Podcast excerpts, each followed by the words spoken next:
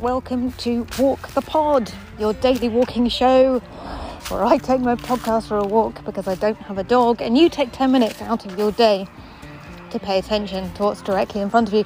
I'm extremely excited. Why am I extremely excited? Because I've worked out that now is the period of time uh, in which I get to make podcast episodes on this walking podcast, in which I am scrunching through crunchy leaves. And that is pretty exciting because that's basically the most sound effects that is possible to get with this podcast, really. Although I do also have the Wimbledon Chase Primary School kids in the background running about. But it's really, really exciting to have some leaves to scrunch through as well. That's an absolute treat. And I think this might be the ideal time of the year because I've got the scrunchy leaves, but it's also the most beautiful day in the world. Welcome to Walk the Pod.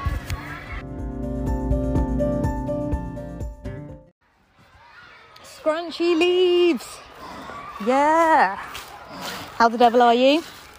Just walking under the horse chestnut tree through the scrunchy leaves. Very excited because I have a voice note from Robin in New Zealand to bring you, which is very, very exciting indeed. Um, Robin is in a lockdown at the moment, but he's allowed to travel a little bit out away from his home uh, to exercise. As I squash a uh, conker case with my foot and bring out a big shiny conker. That's pretty exciting. Uh, Robin is Robin is at the furthest limit away from his home that he's allowed to go to at the moment under the current restrictions in New Zealand, just outside of Auckland. And I want to bring you that right now so that you can hear his dulcet tones from halfway around the world. It's a Saturday about midday um, here in Auckland, New Zealand. Um, I'm standing in the foothills of the Waitakere Ranges. I've just bugged up a road that's actually closed because some of it's about to fall down the hill, but there's enough room to get a bike past. I'm looking across at the Waitemata Harbour, which is um, and towards Auckland CBD.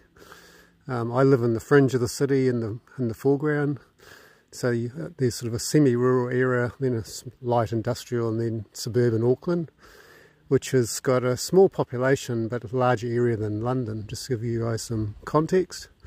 Um, in the background is Rangitoto, which is a, an island that wasn't there 600 years ago, a volcanic island. And then in the far distance, the Coromandel Peninsula is peaking up, and that's about 30, 40 kilometres away. Um, so it's a lovely clear day. About to carry on up the hill um, towards what we call the Scenic Drive, and, and then do a loop home again at the edge of my lockdown 5k limit. I'll um, post the photos on the Discord, just give you guys an idea of what I'm looking at. See you later from New Zealand. Thank you, Robin.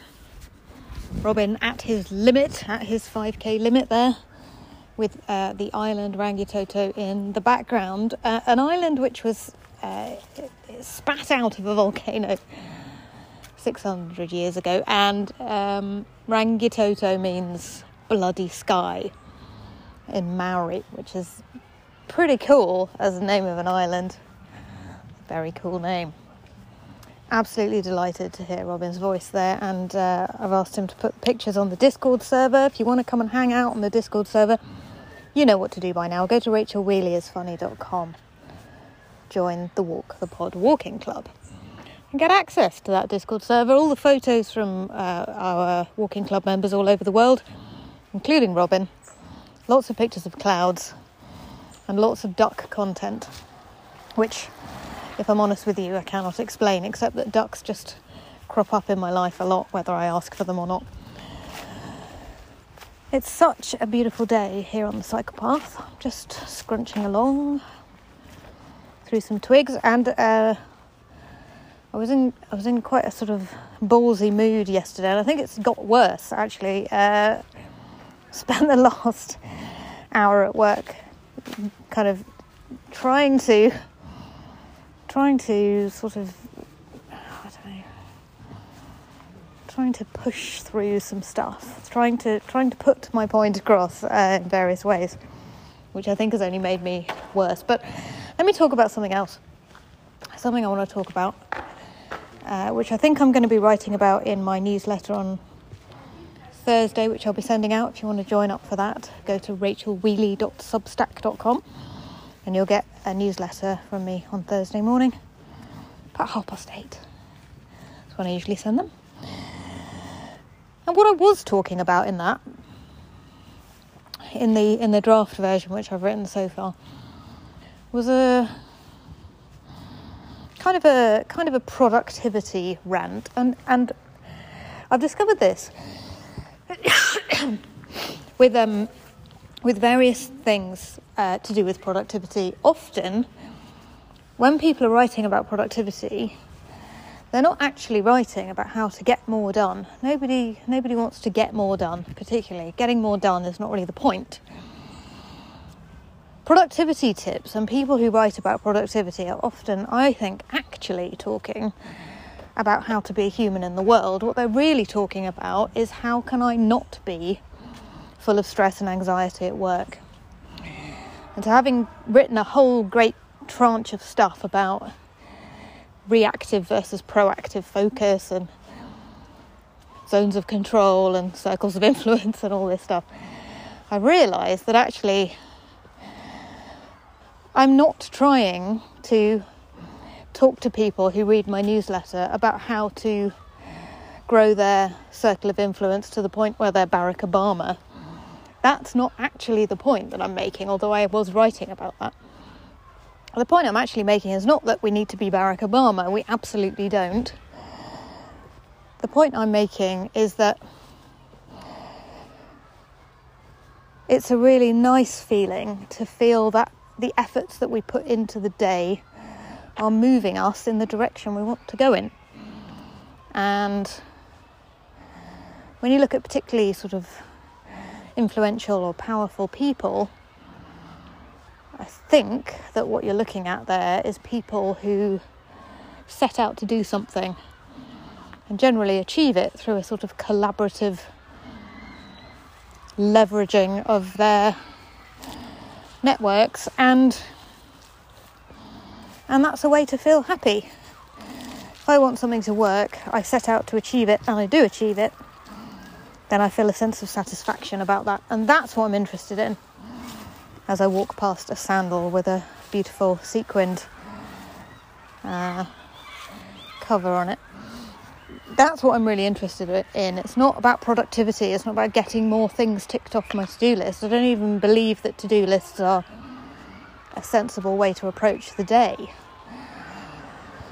It's about being at work or, or just being in the world and feeling like I have some control over it, have some control over what happens to me and how my day looks and how my week and my month looks. And that when I set out to achieve something, I can. And that I feel like I have some really good tools in, under my belt to do so. That's what I'm interested in. What I then do with all of that is entirely up to me or you. Some people want to become Barack Obama. Some people want to become Beyonce. Some people don't want to achieve anything like that. They just want to have a a nice life, spending time with people they love, their friends and families, and so on. And all of these things are equally valid. Uh, so, what started off as a kind of here's how to become more powerful and influential, and I suddenly read it back and was like, but I don't even think that becoming more powerful and more influential is the way to be happy, so why am I even writing about that? I suddenly realised that actually it's not about becoming more powerful and more influential. It's just about it's just about feeling like we have a bit of an effect on things around us and can therefore positively affect things around us. And if we can, then we're going to feel happy. If I was making this podcast and precisely nobody was listening to it, I would have stopped by now, believe it or not. I know you're like, well, would you though? Yeah, I would have, because I need there to be some signals of success in anything that I'm doing. And if there are none, maybe I'm barking up completely the wrong tree. I think some people would disagree with me about that and think, well, okay, but what if you're just really ahead of your time and, and the tree you're barking up is one which eventually ends up being, you know, the mission you're on is, is, is not going to work yet, but it will eventually, and you're sort of building the foundations for somebody else. Well, okay, that's fine.